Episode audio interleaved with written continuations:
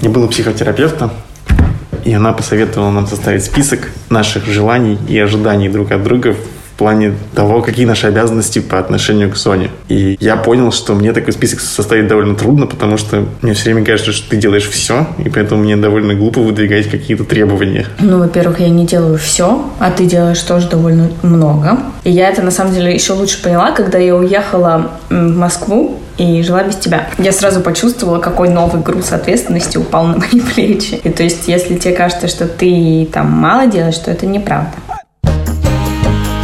Привет! Это подкаст «Сперва роди», в котором мы обсуждаем родительство и проблемы, с которыми мы сталкиваемся при воспитании детей. Меня зовут Владимир Цибульский, и я хочу сразу же извиниться перед слушателями за то, что в прошлом выпуске я звучал как из бочки. На самом деле я звучал не из бочки, а из Риги это была просто плохая телефонная связь. Сегодня мой голос звучит лучше, но я все еще в Риге, и у меня по-прежнему есть дочь Соня, ей уже 9 месяцев исполнилось на днях, и сегодня мы будем обсуждать, как мы распределяем обязанности с нашими женами, как мы делим быт, если можно употребить такое слово. Привет, меня зовут Александр Борзенко, у меня пятеро детей, двое из них это дети моей жены от первого брака, и они уже взрослые, а трое детей, с которыми мы постоянно общаемся, их зовут Петя, ему 11 лет, Тише 9, а Мане 7 лет. Привет, меня зовут Юра Сапрыкин, а моему ребенку Льву один год, и скоро исполнится год и один месяц. Поздравляем! Э, мы напоминаем, что в этом подкасте мы стараемся не давать никаких советов, никого учить. Мы просто делимся своими какими-то тревогами, переживаниями, смешными историями и так далее. А также напоминаем, что мы ждем ваших писем на сперва ради собака Медуза.io или в телеграм-канал Медуза Лавзю.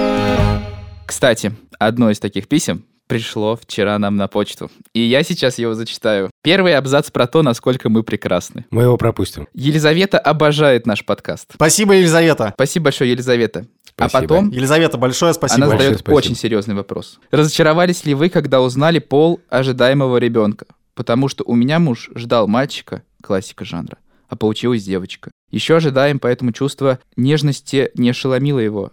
Расскажите ему, что это не страшно воспитывать девочку. Вован, твой выход. Я, честно говоря, никого не ждал, пол, в смысле ребенка никак не планировал, поскольку в моем представлении вообще вся эта история с беременностью, родами и так далее, это все такая лотерея, где как бы ты никогда не знаешь, никогда женщина забеременеет, ни пол ребенка там 50 на 50. И поэтому я ничего такого не ждал, и мы узнали, что это будет девочка довольно рано, и я подумал, что как бы, ну классно, будет девочка. Тем более, что как раз Олеся уже знала, как он хочет назвать девочку, и я уже был с этим согласен, поэтому у меня с девочкой никаких проблем не было, так что, дорогой муж Елизаветы, который, я напоминаю, мы очень благодарны за вопрос и также за то, что он слушает наш подкаст, я хочу вам напомнить, что девочки это классно. Девочки радуют вас каждый день, и вы будете наслаждаться обществом своей дочки ежедневно. У меня не девочка, но перед тем, как мы узнали пол ребенка, я обсуждал с моими родителями и ближайшими родственниками, и они как бы говорили, что ну было бы здорово, если будет девочка. Вот, потому что, как я уже говорил в первом выпуске, все у нас в роду мальчики. Я знал, что у меня будет мальчик, потому что все у меня в роду, все мальчики, все. Когда я сказал, что у нас с Верой будет ребенок, все сказали, понятно, Сапрыкин, мальчик.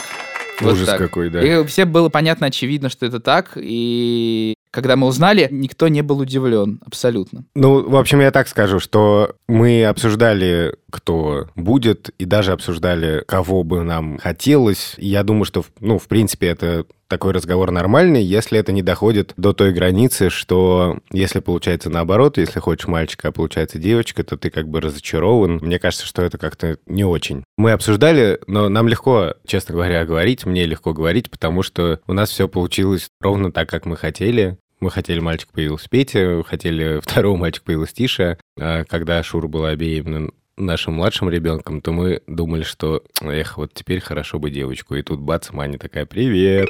Вообще, там, не знаю, воспитание мальчиков и девочек, есть ли в этом отличия какие-то, мы обязательно как-нибудь обсудим отдельно. А пока я могу только сказать, что для меня воспитание девочки и вообще общение с Маней — это невероятно здорово и невероятно круто, и какой-то очень важный безусловно, опыт ничуть не менее ценный, поэтому спешу уверить, что это очень круто.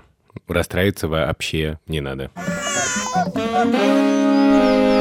Как уже сказал Вован, сегодня мы говорим про всякие бытовые штуки, про то, как у нас в семьях распределяются заботы о детях и все, что с этим связано. Стирка, готовка, походы в школу. У вас еще походов нет в школу, простите. Походы в чуваки. магазин. Походы в магазин. И у нас тут такая довольно специфическая ситуация, потому что все-таки, наверное, как ни крути, младенчество — это такой в этом плане самый интенсивный период. Самый стрёмный, самый сложный, самый насыщенный. У меня последний младенец был уже давно, а у Юры с Иваном они есть в наличии сейчас, и поэтому я скорее тут буду слушать, чем рассказывать. Юр, давай начнем с жесткого экспресс-теста, и Вован тоже. Вы когда-нибудь пользовались присыпкой? Я пользовался. Ну, в смысле, не я, а я использовал ее для Сони. Что это? Понятно. Дальше. Вы когда-нибудь стирали пеленки на руках? Нет. Нет, я тоже ни разу не стирал. Вы когда-нибудь запускали стирку детских вещей? Да. Вован, не думай.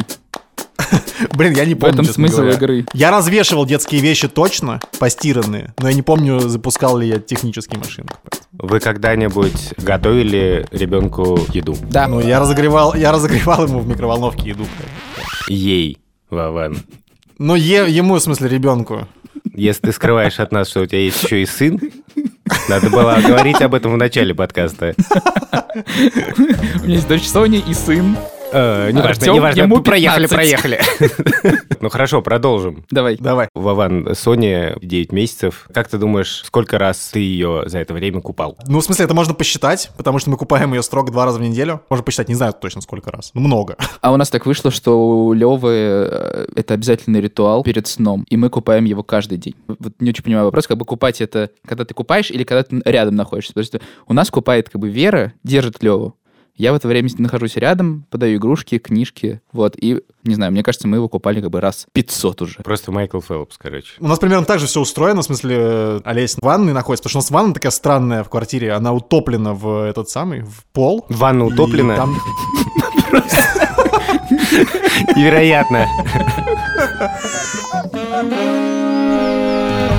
У Сони есть уникальная особенность просыпаться очень в странное время. Например, она в Риге просыпается в 6 утра. При этом, когда мы поехали в Италию, она просыпалась в 7 утра. И это было в 8 по Риге. Что ей мешает просыпаться в 8 в Риге, по Риге? Это большой вопрос. Э, В основном, типа, в 6 утра, если она просыпается, то с ней встаю я. А эта тема подкаста, в принципе, может быть связана с раздражительностью еще с предыдущим нашим выпуском, потому что, когда я просыпаюсь, естественно, э, как бы я не в самом лучшем расположении духа, но мы выбрали из двух зол меньше, потому что если Олеся встает в 6 утра, то раздражительность гораздо выше, и последствия для, для меня гораздо выше, поэтому я предпочитаю сам встать пораньше. Мне нравится, что Вован даже говорит об этом как немножко исп- испуганно. Как да, бы. подожди, а как это выражается? То есть э, Лесь встает, да, идет Соня там готовить завтрак, и она на тебя кричит, вставай. Вставая, она не кричит, но, во-первых, я чувствую себя виноватым, Мгм. То есть она уходит с таким выражением лица, что я чувствую себя мгновенно виноватым. А потом, когда я выхожу, я, во-первых, встаю раньше в этом случае, потому что мне как бы неловко. Вот. И когда я выхожу, Олесь смотрит на меня, как будто бы я совершил э, преступление против человечности только что где-то в какой-то стране.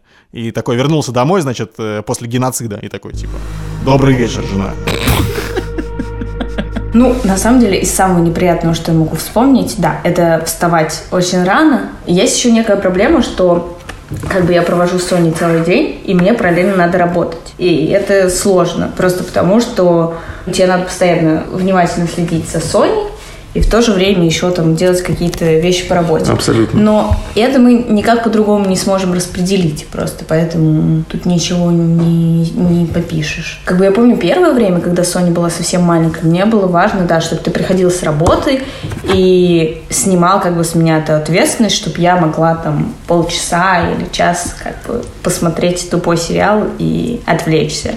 А сейчас как-то ну, ме- меньше сейчас э, значения имеет. Может, потому что ты приходишь п- постоянно, и это нормально. Как бы уже ну, стало как бы обыденностью. Не знаю, Вован, у меня такой истории как бы нет, потому что Лева будет нас одновременно, вот, и как бы не проснуться невозможно, потому что он начинает сразу бегать по кровати, бить нас по носу, доставать разные книжки и тыкать ими нам в лицо. Ну, и как бы его любимое занятие — это выходить из спальни, выходить в зал, доходить до пылесоса, показывать на него пальцем и начинать орать. Ну, как бы истерить, типа, давай, быстро пропылесосил. Вот, поэтому мы пылесосим примерно 3-4 раза в день. Безусловно, Соня требует тоже внимания, но кто ей это внимание будет предоставлять, это вопрос опциональный. Один из двух родителей, то есть один из родителей меня и Олеси, может встать, забрать ее и уйти в соседнюю комнату, чтобы другой человек спал. Понимаешь?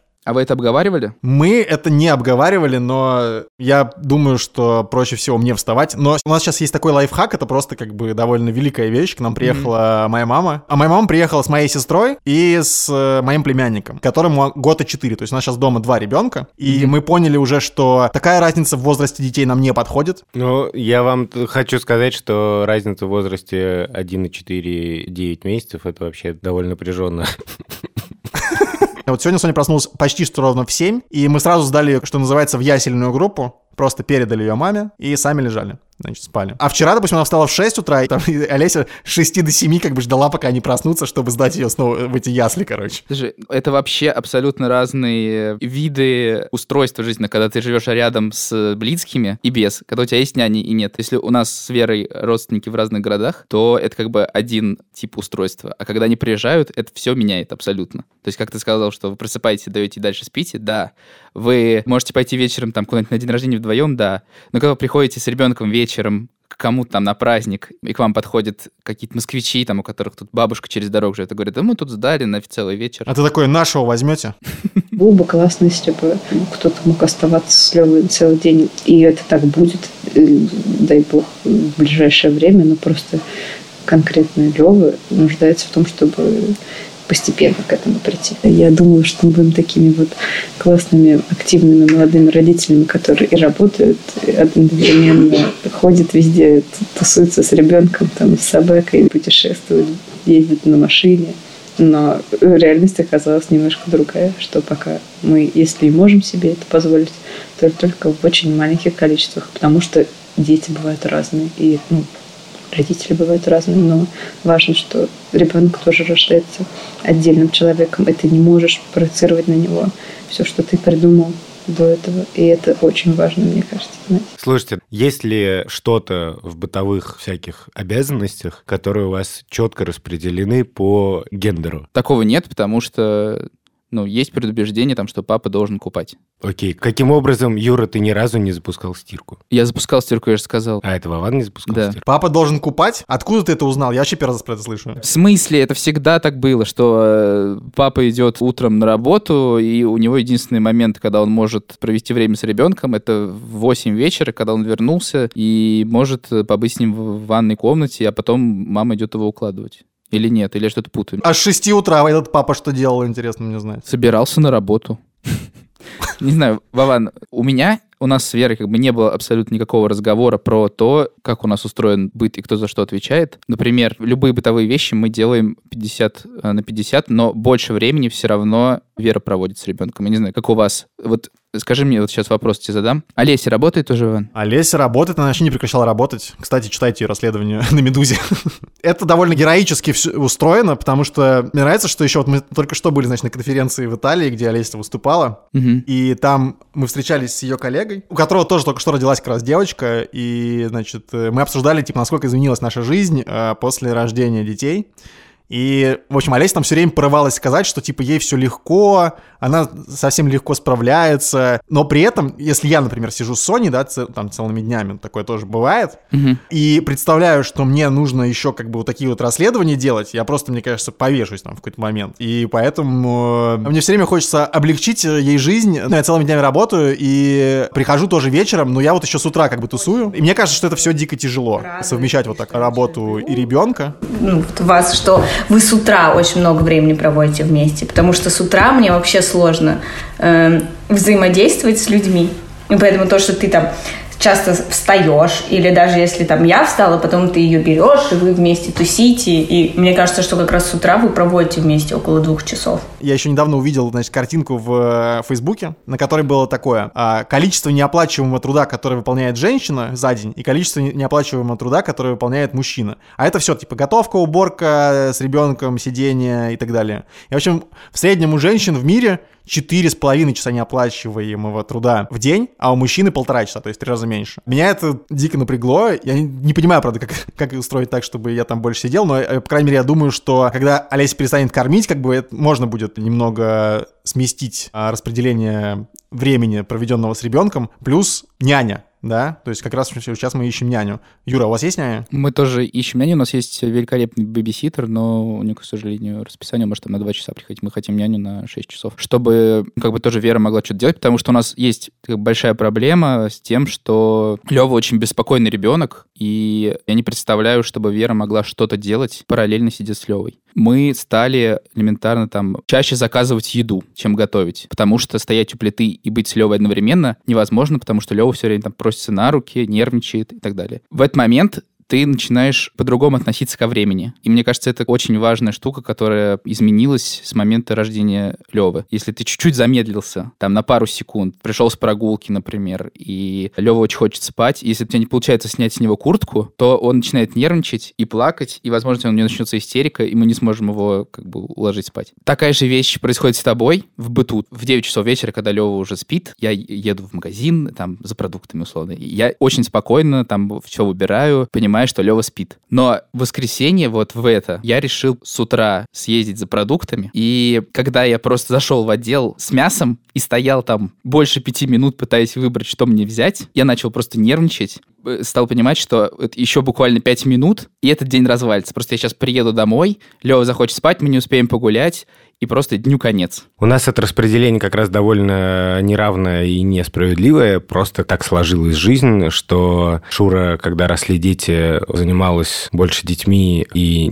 не очень много работала. Сейчас это меняется после того, как мы переехали в Москву. И я думаю, что это будет как-то постепенно выправляться, но в целом мне очень знакомо то чувство, о котором говорил Вован, что, казалось бы, мне вроде и хочется, чтобы это распределение было другое. Но по каким-то причинам не получается. И я думаю, что причина во многом в каких-то стереотипах, которые на самом деле есть с обеих сторон. Да? Ну, Шура всегда считает, что, ну, наверное, как-то ей легче просто заняться одеждой детей, да, вот там кто что наденет и так далее.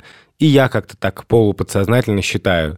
И поэтому каждый раз так выходит, что, например, когда мы собираемся в какой-нибудь поход с детьми, ну, поход, в смысле прогулку, да, mm-hmm. например, зимой, то часто так бывает, что я просто патологически не знаю, где что лежит. Для нее это все совершенно привычная практика, поэтому она хорошо знает, где лежат шерстяные носки, я не знаю, комбинезон, и что по какой погоде нужно надевать. Маня меня регулярно троллит, когда я ей достаю новую пижаму. Ты бы спросил мамы, ты даже не можешь.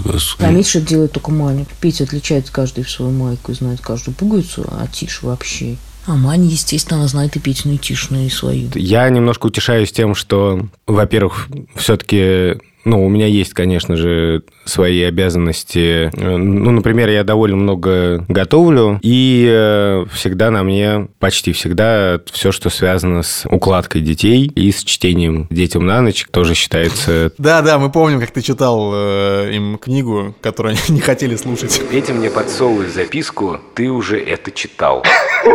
Ответь, пожалуйста, сразу на вопрос. Зачем ты читал то же самое? Потому что я хотел, чтобы глава была цельная. Я не хотел, чтобы глава начиналась с середины. Что тут непонятного, Вован? На самом деле интересно меня у вас спросить, насколько это у вас вопрос какого-то продуманного договора, да, потому что есть куча семей, где родители, особенно если родители оба работают, где у них, ну, есть четкая договоренность. Ну, понятно, по часам ты сидишь тогда, я встаю тогда, в четверг я, а в субботу ты и так далее. У вас это как был, Юр?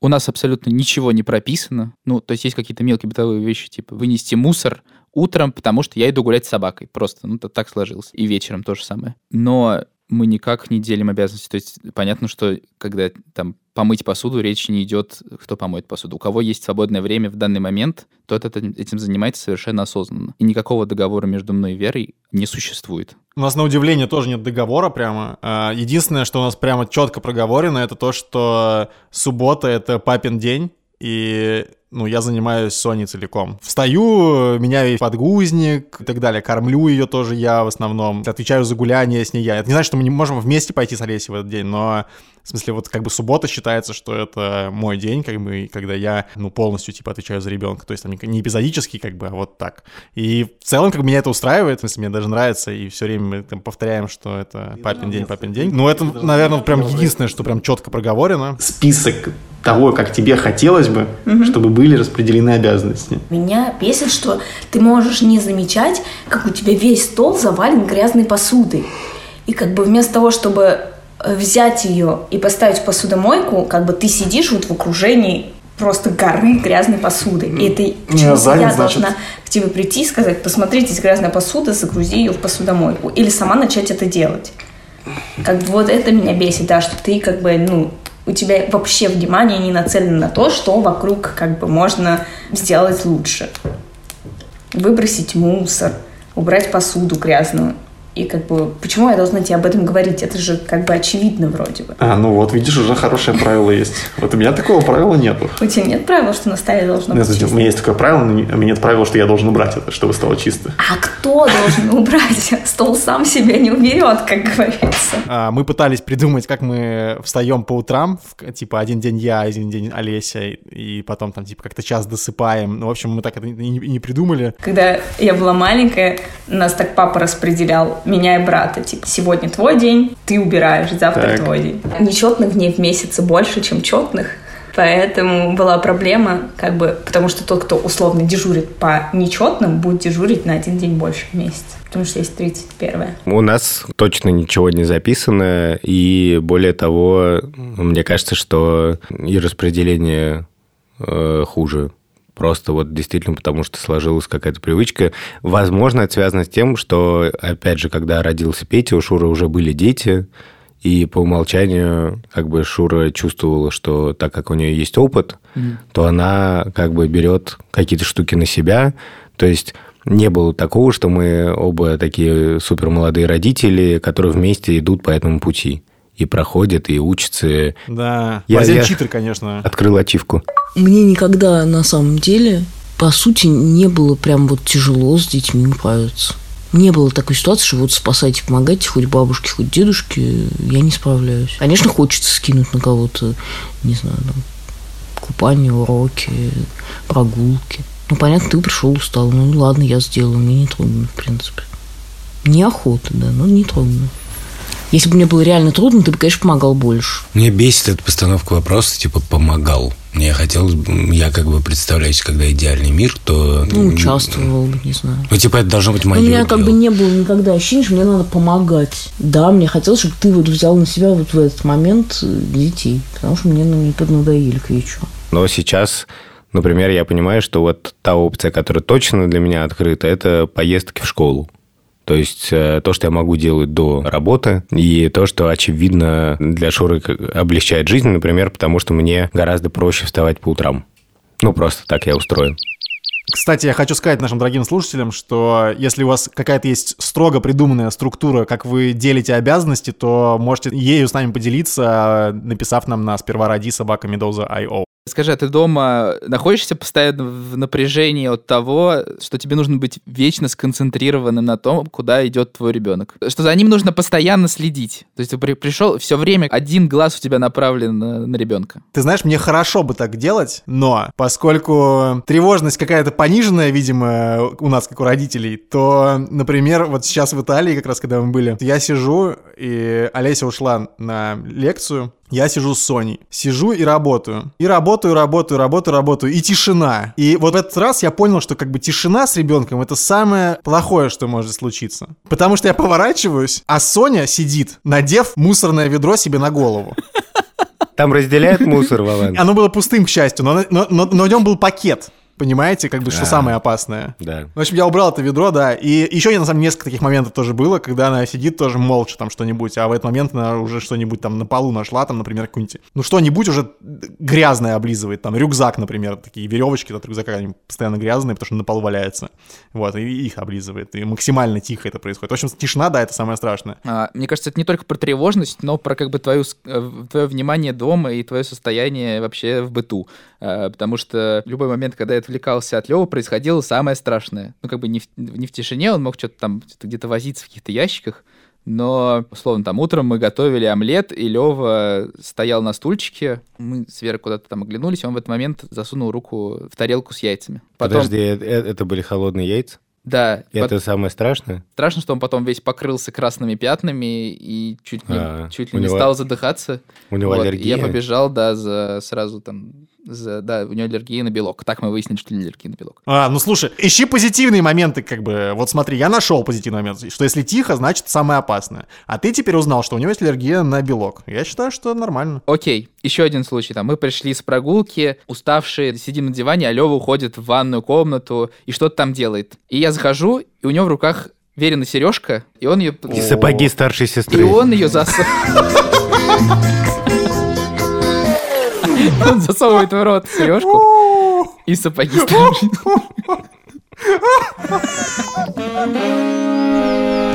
Хотел следующую еще тему обсудить. Вообще изначально, как вы относились к быту, как у вас сложная одежда, как у вас загрязнена квартира. То есть у вас одинаковое отношение к этому или у вас выступаете в конфликт? Потому что мне кажется, это мега важно. Слушай, слушай, это смешно, потому что, значит, приехала моя сестра и говорит, если бы, типа, мой муж зашел в вашу квартиру, он бы умер, наверное. Потому что не то, чтобы мы относились к порядку как-то очень рьяно, но с появлением Sony мы вообще перестали просто. Ну, в смысле, поскольку все захламляется в один момент, ну, типа, ты раскидал там 7 игрушек, у тебя уже, у тебя уже ощущение, что просто полный бардак. И поэтому, да, мы вообще не паримся. У нас все раскидано постоянно везде, поэтому, да. как бы- Ну вот в этом смысле меня рождение Левы сильно изменило, потому что когда Вера была беременной, к нам пришли друзья с детьми, и они стали вытаскивать из ящиков разные предметы, раскидывать их по дому. Мы просто сидели на кухне, я захожу в комнату, они там вдвоем, и просто полный хаос в квартире. Все на полу, вода, все это смешано.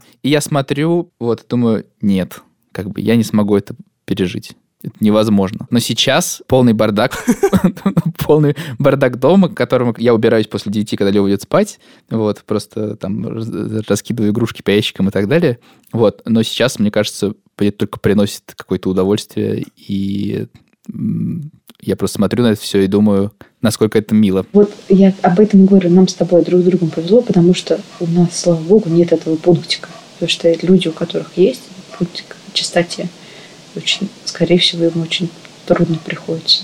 Потому что это все содержать ну, нужно много сил, времени, и, и, и чтобы еще другие люди также себя вели. Любишь порядок, да? Люби саночки возить. Я порядок э, не люблю. Ну, в смысле, э, вещи в моем шкафу сложные, просто они скомканные. У меня все по цветам, Рыва. Я понимаю вот эту логику, что, типа, у нас дети, у меня ребенок, и все равно все будет в беспорядке. Мгм. Но когда ребенок совсем маленький, то считается, что все-таки хорошо бы везде было чисто, да, и перед тем, как ребенок приезжает из роддома, обычно просто устраивает какую-то апокалиптическую уборку, там, с кварцеванием и так далее. А когда ребенок подрастает, начинает ползать и тащить как бы в рот все и надевать на голову мусорные ведра, то обычно ну, все стараются, чтобы, типа, мелкие детали не валялись, потому что ребенок может их проглотить и вдохнуть. Да, Вот. да, да, мелкие детали довольно опасны. Кстати, кстати, а, вот сейчас как раз, э, значит, э, Со- Соня впервые попробовала яблоко, мы дали ей целый кусок, и я решил снять на видео, значит, как она, как она ест это яблоко. Это к разговору о маленьких кусочках. И, в общем, она набила себе весь рот этим яблоком, у нее два зуба всего, и как бы ей довольно тяжело. Она этими двумя зубами как-то пыталась его есть, ела, ела, ела, ела, ела, ела, ела, ела, ела. Потом я снимаю на видео, а там просто, значит, начинает как бы закашливаться, и, в общем, там настоящий хоррор. Слушай, Юр, а у меня, знаешь, такой вопрос. Я столкнулся с неожиданной проблемой. Я не ем мясо, а еще ненавижу паштет. Но Соня обожает. Мне нравится как это, это логическое построение. Я не ем мясо, а еще ненавижу паштет. Я ненавидел паштет еще до того, как, как перестал есть мясо. А дело в том, что кормление ребенка маленького в основном связано, блин, с мясным паштетом. Чего? В смысле, ну, он ест пюре из э, мяса, понимаешь? А, ну, хорошо. Мне кажется, Вот. это абсолютно отвратительная вещь. Вот эти вот Да, это очень-очень мерзко. Индюшка с И- брокколи. Да, и самое главное, что когда Олеся кормит Соню, она говорит «вкусно». Вкусно!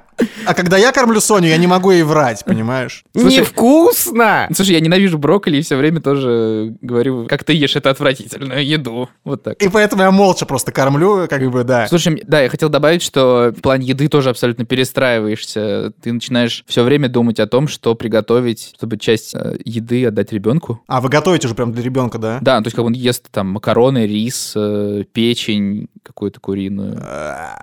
Прости, Иван. И паштет. Ба! Слушайте, блин, реально.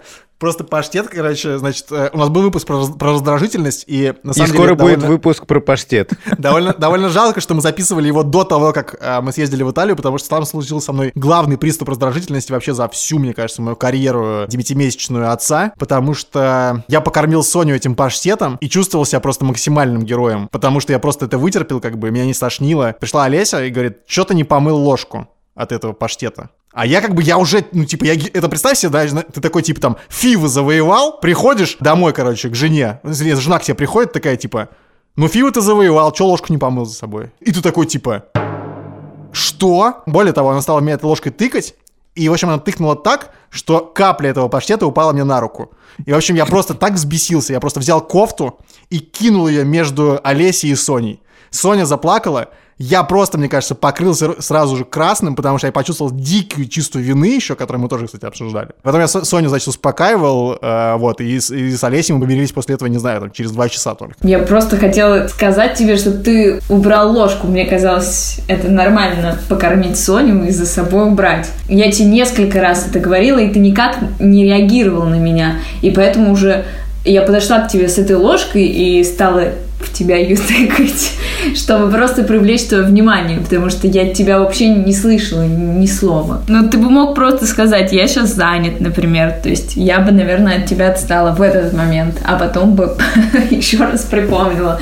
Ну, по крайней мере, в общем, тогда бы я не стала к тебе подходить с этой ложкой. Ну, на самом деле, это, опять же, скорее как бы к теме раздражительности, но так как я часто готовлю, и я люблю это делать, я страшно бешусь, если у меня что-то не получается в готовке. То есть, если я, типа, запек какую-нибудь курицу, всех позвал, все красиво разложил, а потом ребенок начинает резать курицу, и оттуда просто кровавый гейзер выбивается, как бы, то мне становится максимально неловко, и я чувствую себя максимально глупой, и поэтому я страшно злюсь, и, ну, как бы ви- винить тут особо некого, поэтому, ну, как бы просто ее там, типа... Бар- Борзен, ну раз уж мы ищем позитив везде, как бы вот мы нашли уже там в двух ситуациях со мной и с Юрой, то и в твоей ситуации тоже его можно найти. Ведь кровавый фонтан полился не из его пальца. Понимаешь? Это всего лишь курица, Борзен. Просто вот Юра как бы говорил про напряжение, да, и у меня по поводу бытовых штук полный расслабон. Я не держу такие вещи в голове. И это самое, это корень как бы вот этого неправильного распределения, неравномерного между мной и Шурой. Потому что Шура не может, если утром она выходит, а в кухне срач. А я могу. Потому что я та- выхожу, вижу, что там, не знаю, гора тарелок, я аккуратненько выбираю кофейник, аккуратненько его мою, потому что он мне нужен сейчас. Варю себе кофе и сваливаю в редакцию. А Шур как бы патологически не выносит. Если она садится завтракать, и все грязно, да? Это касается и многих других вещей. А я на самом деле просто к этому не привязан, и у меня нету вот этого внутреннего чувства, которое меня заставляет беспокоиться.